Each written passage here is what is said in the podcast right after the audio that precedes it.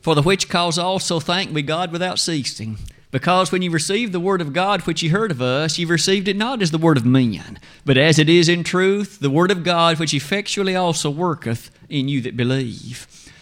Those words of 1 Thessalonians 2.13 still challenge each of us to give consideration to just how special a book it is that maybe is resting in your lap at this moment. It is, in fact, the unsurpassed and unmatchable Word of God, isn't it?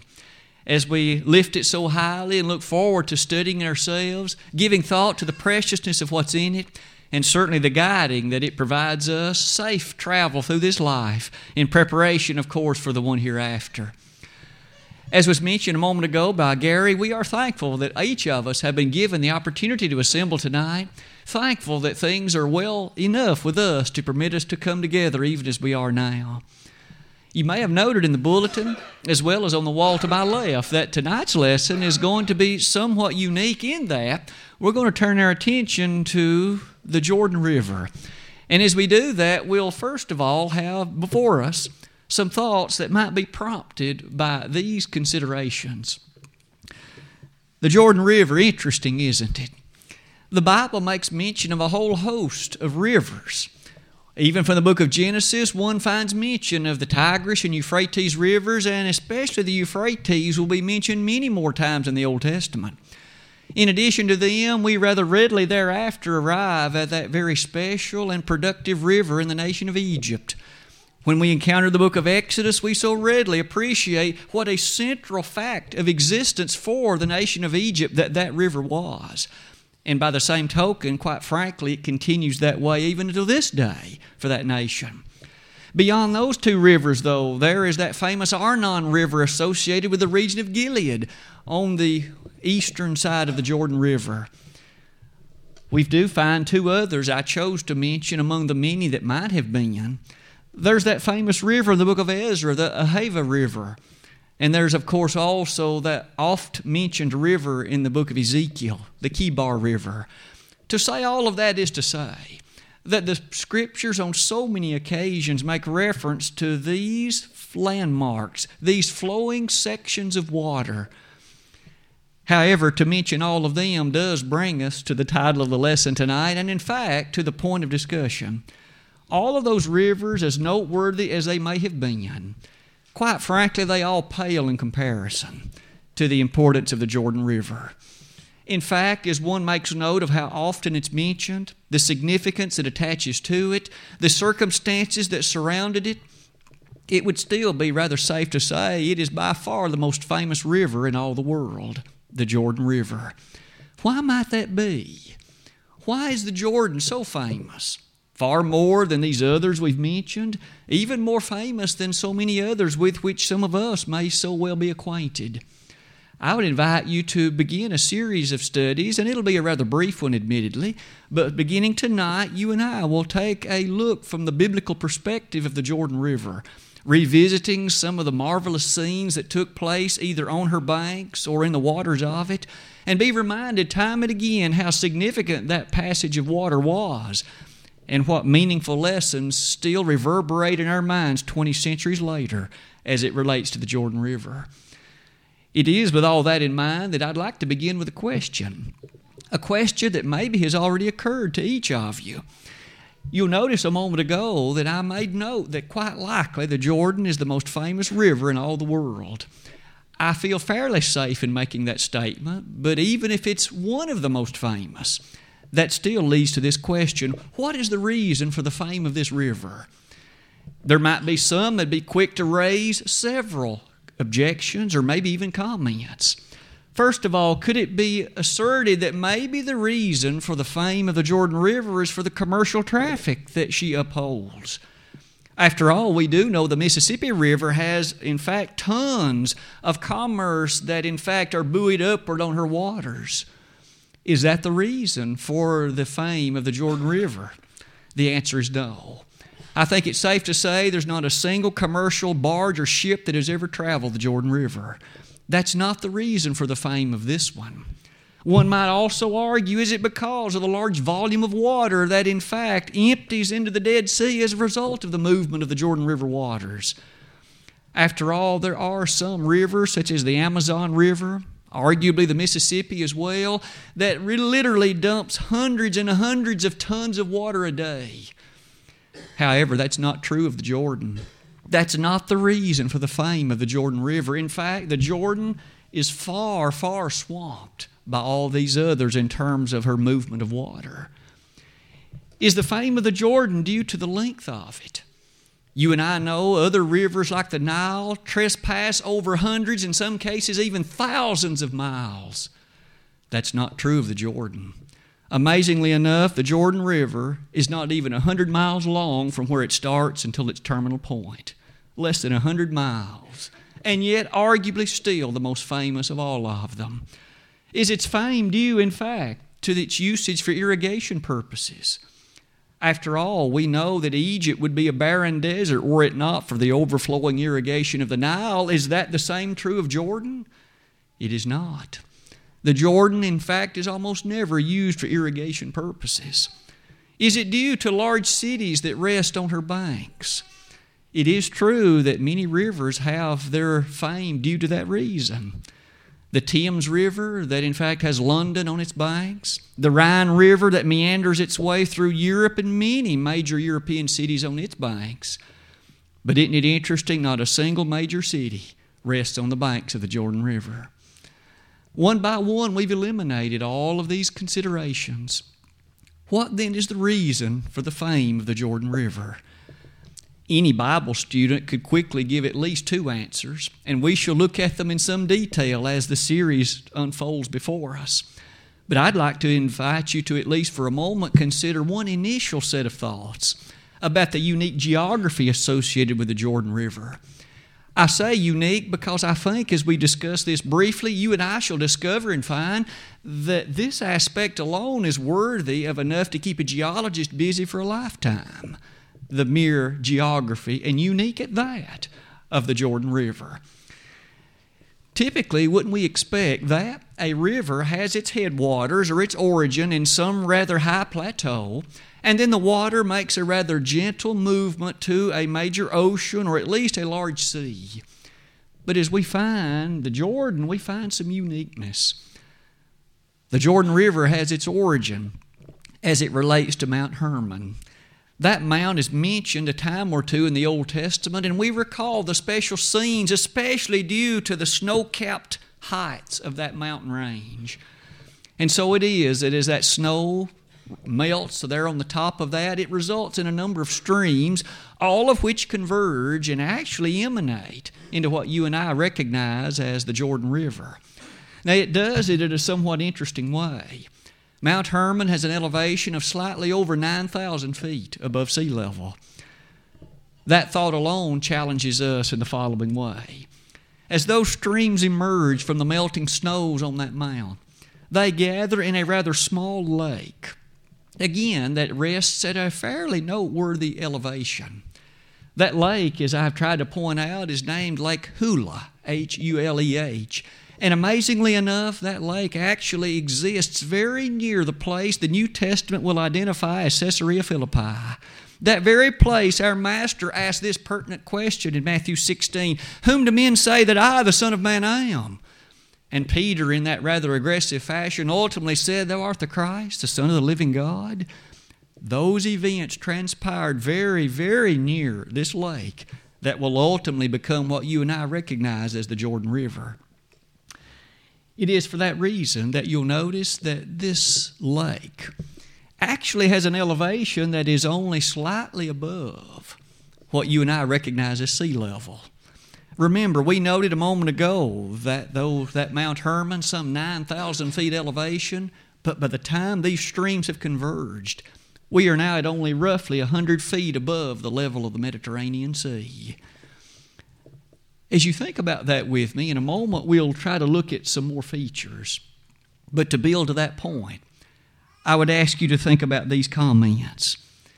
As those streams come together at that lake, there is an emergence from that lake, and that emergence is called the Jordan River.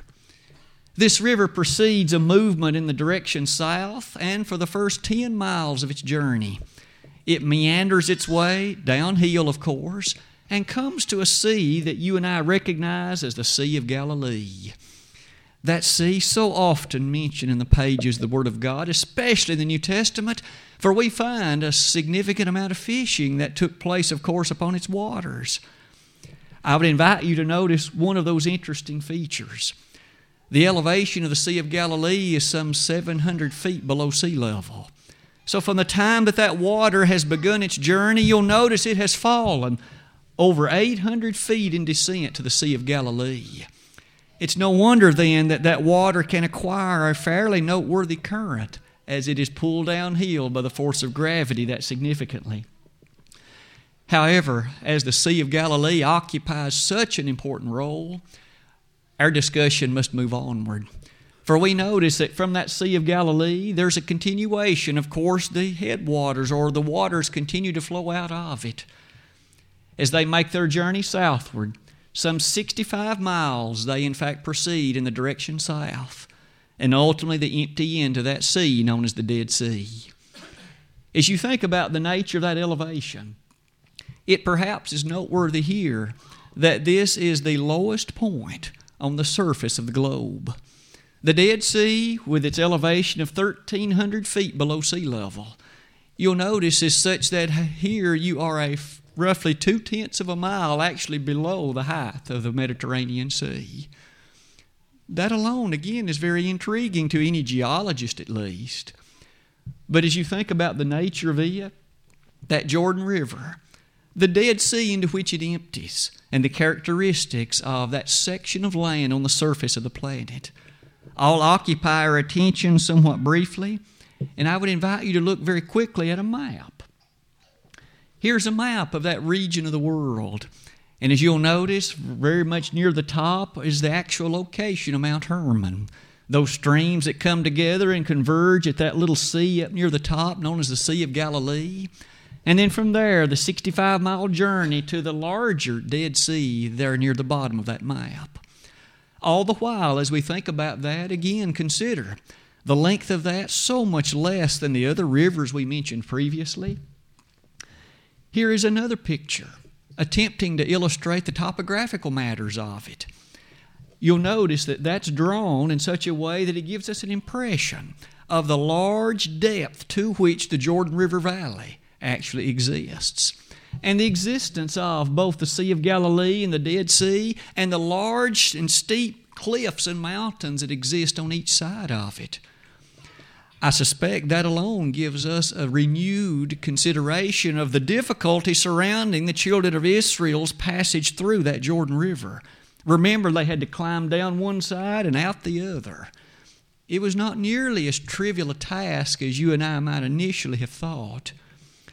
Beyond the nature of that Jordan River and the characteristics of the cliffs existing on each side, that of course does bring us to also see the following. Here is a picture of at least one small part of the Jordan River. You'll notice that it isn't nearly as large as, say, the Mississippi, if you've ever driven to Memphis and crossed the Mississippi there. It isn't even as large in many ways as the Cumberland River here in our local community. But yet, this river has occupied the thoughts and intents of Bible believers for centuries. I wonder again about the famousness of it and what the Holy Word of God reveals to us in ways that can remind us of some lessons that can be so beneficial and helpful. You'll notice that picture might also be looked at as a, in another way. Here's yet another picture that shows the rapid movement of that water again. At certain places, it was a very significant and steep downhill grade.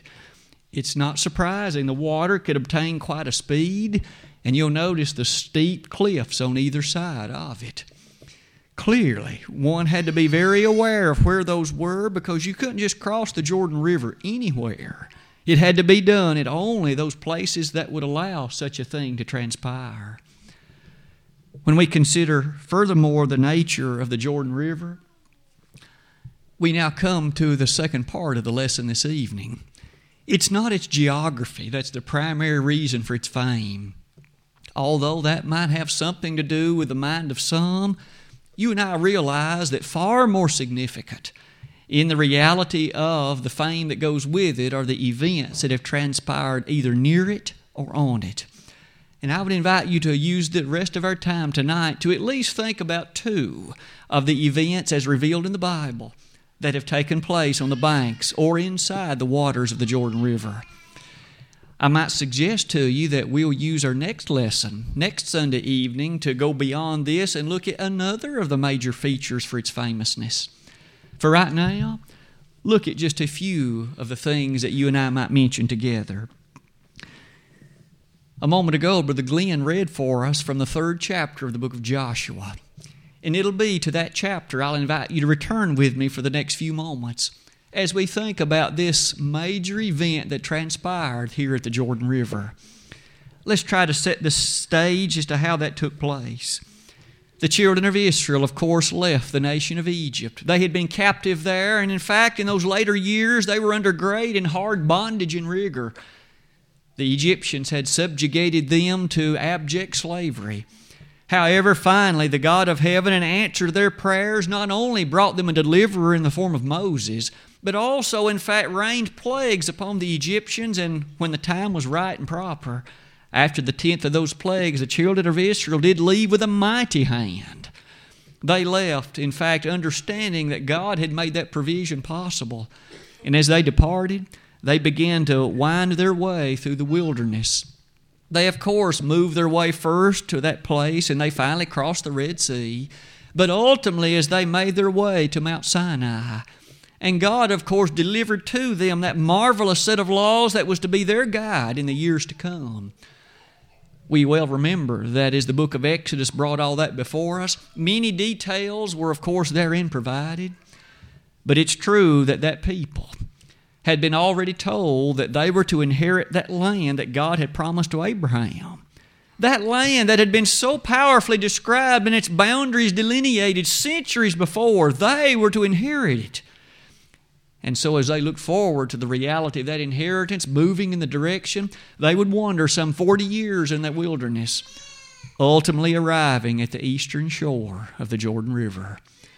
And as they arrived at that place, having moved their way through regions of Moab and regions of Ammon and regions that were also located east of the Jordan, all the while that Jordan River was there, of course, as the dividing point that was to take them to that place that was to be their homeland. As they arrived in these books of the Old Testament and they're encamped at the eastern side of that Jordan River, Quite frankly, it brings us in such detail to the book of Deuteronomy. We find in 32 chapters of that book a marvelous exposition of a people basically encamped just east of the Jordan River. The entirety of the book of Deuteronomy takes only a few days. And as that people were there located, keep in mind that the place that they were looking for, the place that was their inheritance, was only a short distance away across that Jordan River as they espied it, as they considered it, as they in fact thought about it. Keep in mind, as it was that close, we remember that their leader, Moses, he of course passed away in the closing chapters of the book of Deuteronomy. I mentioned chapter 32 a moment ago, and in that chapter we have a record of the marvelous song sang by Moses not long before his own death. We do come, though, in chapter 34 to an actual record of Moses' death.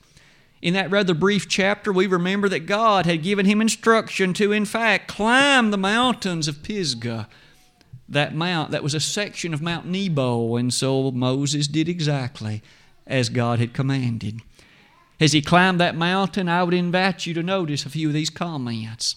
Remember, from that cliff like structure we had noted a moment ago, the people would have been able to watch Moses walking on the top of those mountains Maybe, in fact, the silhouette of the sun would have been behind him as they watched their leader making his way toward the last place they would ever see him. You'll notice that as he climbed that mount, Mount Pisgah, and was given by God a marvelous blessing of looking over into the land from that cliff like position, he saw that well watered plain of the Jordan River Valley. He saw the land that lay just across the Jordan and the land that this people whom he was leading was to inherit. As he witnessed it and observed it on that very mount, of course, Moses passed away. And on that very mountain, of course, God buried him. With that particular blessing of his life, we then come, as Brother Glenn mentioned earlier, to his successor, the one who at this point was to lead this people across the Jordan River. His name was Joshua. He had already been selected, of course, by God and trained and tutored by Moses. He, however, was told in Joshua chapter 1 not to turn to the left or right hand from what God had revealed, but rather he was to be strong and courageous because just as surely God said, As I have been with Moses, I will be with you. That set of promises leads us to some of the thoughts near the bottom of that slide. But remember, one of the things, and in fact, the major obstacle yet awaiting, was this Jordan River. The people were going to have to cross it if they were going to arrive in that land that God had in mind for them. But the crossing of the Jordan, I would invite you to think with me for a few moments about some of the statements found in Joshua 3 that paint for us a picture in which this crossing wasn't nearly as straightforward as you and I might initially have thought.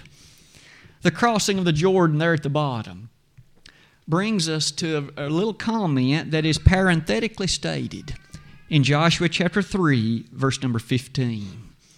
I'd invite you to read that verse, and I'll try to highlight the thought of what's so parenthetical about it. And as they that bear the ark were coming to Jordan, and the feet of the priests that bear the ark were dipped in the brim of the water, for Jordan overfloweth all his banks all the time of harvest. And there, stated so innocently, but yet one that will now be the object of our discussion for the next few moments, we find that this season of the year, the time of the year in which the children of Israel were now upon the eastern banks of the Jordan, and thus were in need of crossing, this was the season of the year in which the mountain snows had led to an overflowing of the Jordan of her banks. That, of course, happened on a rather annual basis, but this season of the year made the crossing of the Jordan far more difficult. A difficulty, perhaps, that might be highlighted like this. Think again as the steepness of the grade, the gradient, if you please, of the Jordan River. Picture it with me for just a moment. As this water, of course, flows downhill, the steeper is the grade, the more forceful will be the movement of the water, and the far more dangerous and treacherous the crossing would be. At this season of the year, it's all the more noteworthy for as that water had overflowed its banks, there would have been debris, a significant amount of it in that water. Perhaps brush and shrubs and various trees and rocks, all being swept along by the powerful force of the water. As that water, of course, was making its way such a downhill grade, that leads me back to the statement that was read earlier, verses 7 and 8. God said to Joshua, this day will I begin to magnify thee in the sight of all Israel, that they may know that as I was with Moses, so I will be with thee.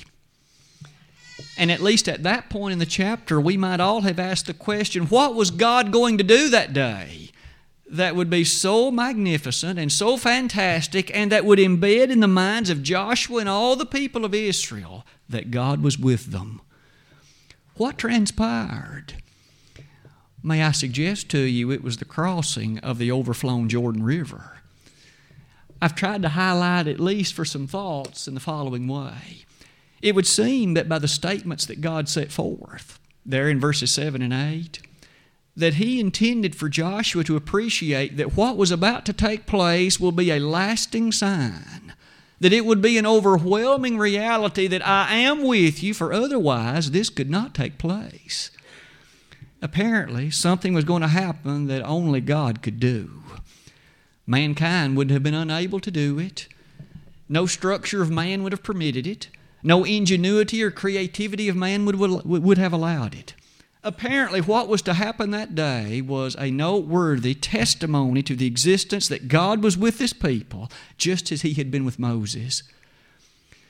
May we pause for a moment and say, as you think about the Jordan overflowing its banks, I'm told that when that happens, remember that Jordan River Valley had a rather significant width, at least outside the actual vein of the Jordan itself. And when she overflowed her banks, it made for a rather much wider location that had to be crossed. And here was perhaps two and a half, three million people or more, not including all the animals that needed to get across that river, and it had overflown its banks. Our God chose the time of year, this season and this series of events to teach to that people that He was with them, and that as long as He was with them, all would be well. The crossing of the Jordan perhaps reminds us, at least momentarily in passing, of some of those lessons that should be a challenge to us. There are some things that only God can do. Although man is skilled in many ways, and although he's knowledgeable and has discovered much and perhaps even invented many things, there still remain some things that only God can do. The beginning of this universe is one thing.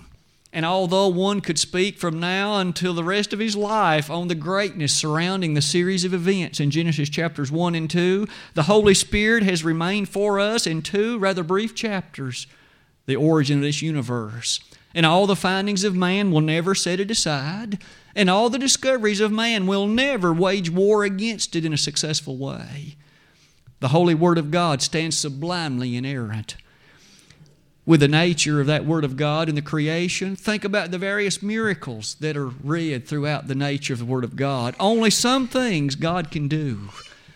Those things, of course, lead us to see a host of Old Testament realities, and one of them is this crossing of the Jordan.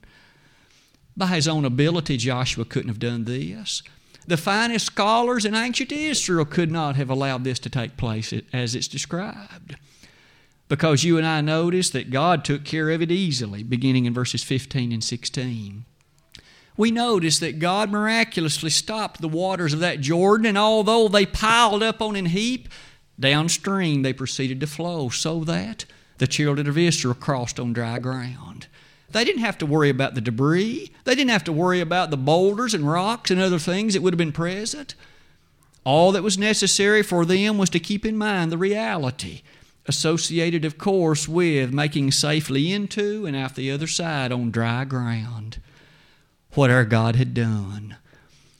That was to be a timeless and always remembered matter in the minds of the children of Israel. We crossed an overflowing Jordan River. In fact, at this point, wouldn't it be interesting to ask? There were enemies to Israel awaiting on the other side.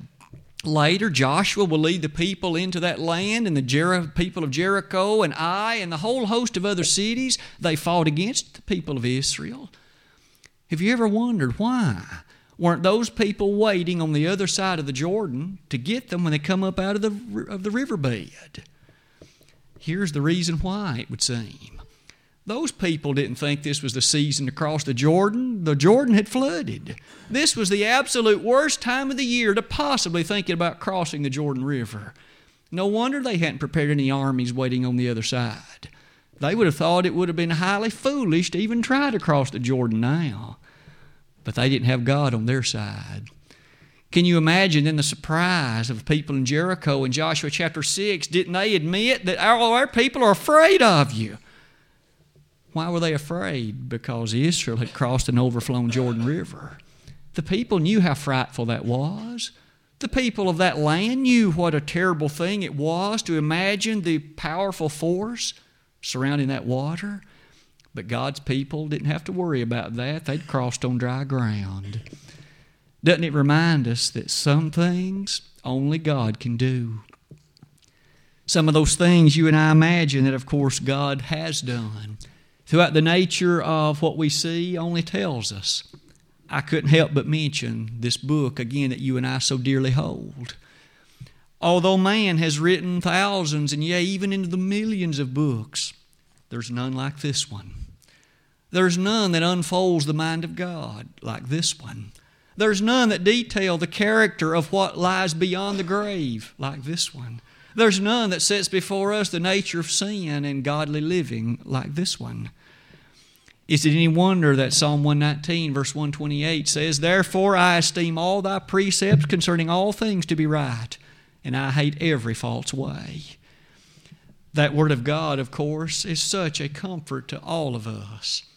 As often as we turn to its pages and find solace and strength and comfort, as often as we turn to its pages and find direction and guidance in times of indecision, it, of course, is a blessing beyond description. Is it any wonder that perhaps finally we might be so shocked when we admit that there seemingly are so many who refuse to acknowledge it? They refuse to acknowledge God. They refuse to acknowledge His Word. They refuse to acknowledge not only His existence, but that of which He's capable. In cases like that, we can only be reminded of what Paul did say in 1 Timothy 6, verses 20 and 21. Those last two verses of that book of 1 Timothy, we find there where even Paul admitted that there was false knowledge. That is to say, that knowledge which is not truthful. Men may often think they have their ideas and their conjectures and their hypotheses, but isn't it still the case that any time it disagrees with the Word of God, men are wrong? They're mistaken, they're involved in discrepancy, and their thoughts are fraught with error. That kind of thing reminds us only some things can God do. And His provision of the Word is still a fantastic blessing, isn't it? No wonder Jesus himself could remark about the nature of that word in John 6, verse 63 The words that I speak unto thee, they are spirit and they are life. That kind of life and that kind of power perhaps brings us to yet another episode that occurred on the banks of the Jordan River. This one we will go forward several more books and rest eventually in the book of Second Kings. It is there that we have, of course, passed many, many years from the days of Joshua. But yet, when we arrive at the books of, of Second Kings, we learn that the prophets were in full force, as often they would be.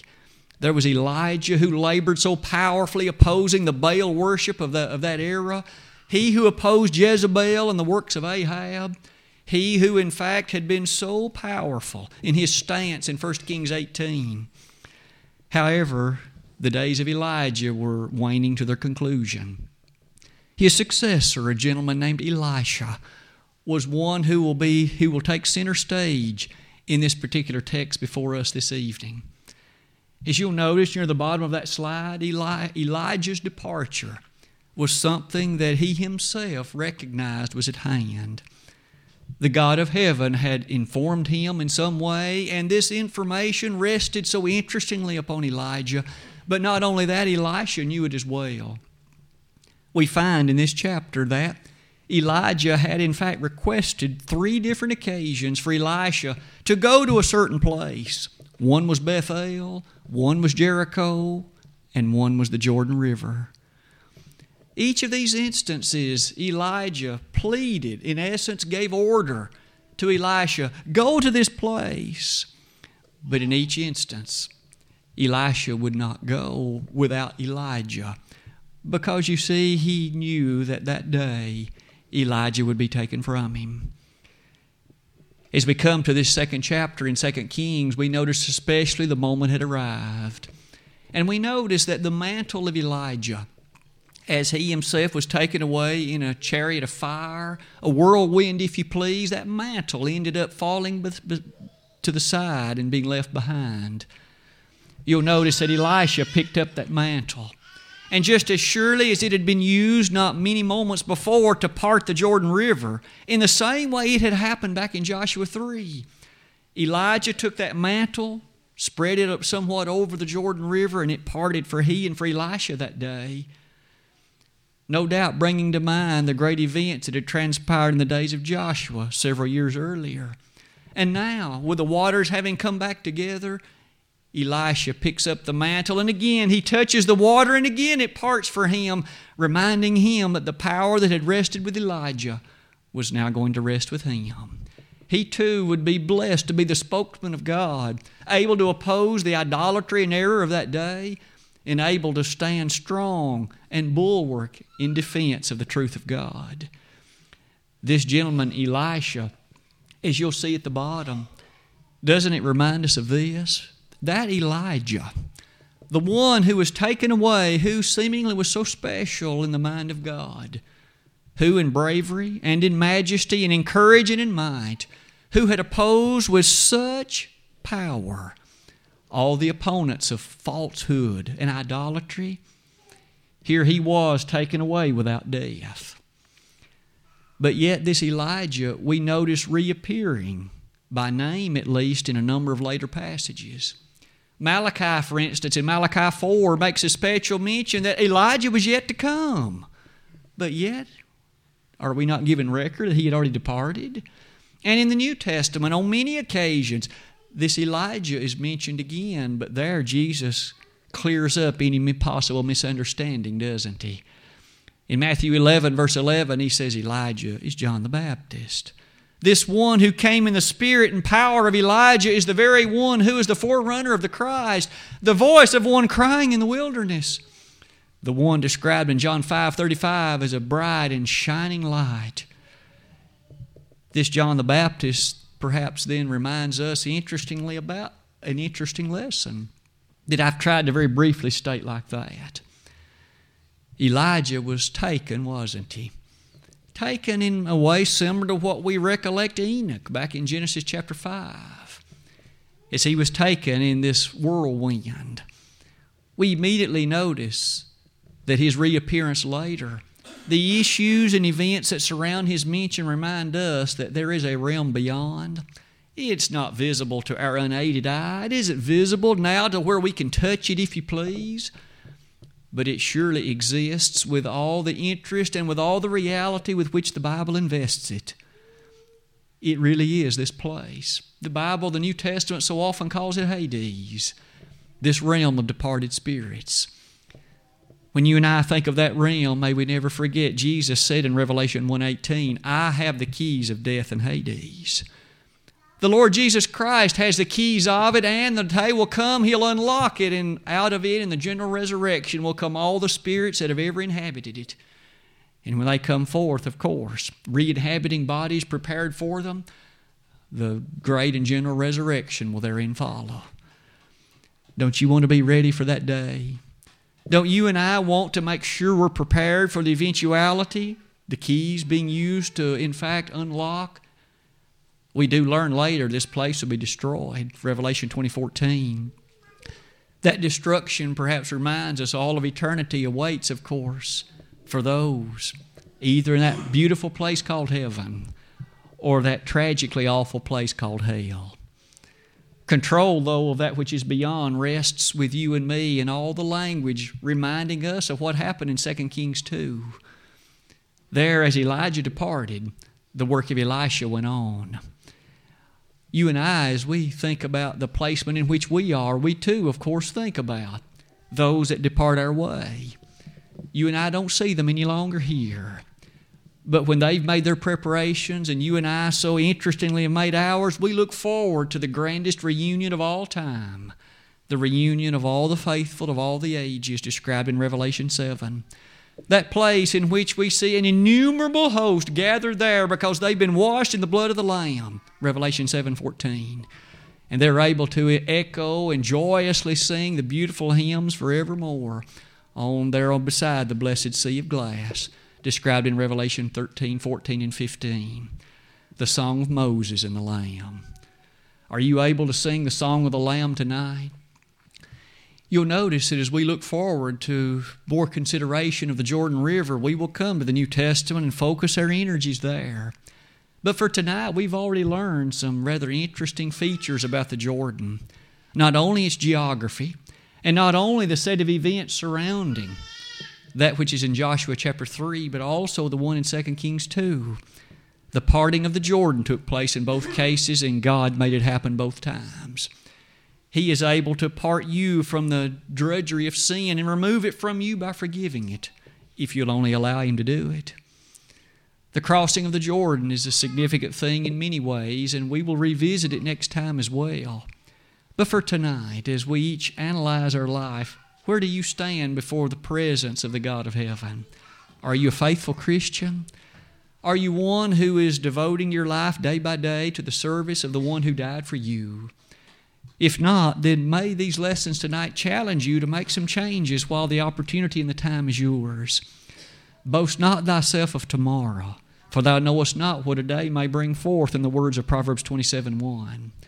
this evening, if we could be of assistance to any individual who would desire to, in fact, rededicate your life to the, to the Lord or to come initially and become a member of the body of Christ, only God can do those things. I can't forgive you. Our eldership here can't do it because you've sinned against God, you see, in the words of Acts 5, verse 4. Will you not then allow Him to forgive you and meet the terms which He has delivered to you? If that is the need and the desire of your heart tonight, we'd be delighted to assist you. This opportune time is given. Brother Adam's going to lead us in this song in just a moment. If you've never become a Christian, you need to believe with all your heart that Jesus is the Christ, the Son of God. You are required to repent of your sins. It is essential that you make a confession of the nature of Christ and your devotion to Him as the Lord of your life. And then, of course, you must be baptized for the remission of your sins. In that way, walk faithfully until death. Revelation 2, verse 10. If you have stumbled along the way and have not been faithful, why not come back tonight? Make petition unto God, allow us to pray with you. He's promised upon that particular set of events and your repentance thereof, He will forgive you. Won't you come this very night? And if we could be of assistance, let us know in the way we can do that. If at this point that's the need of your life and your desire, won't you come while together we stand and while we sing?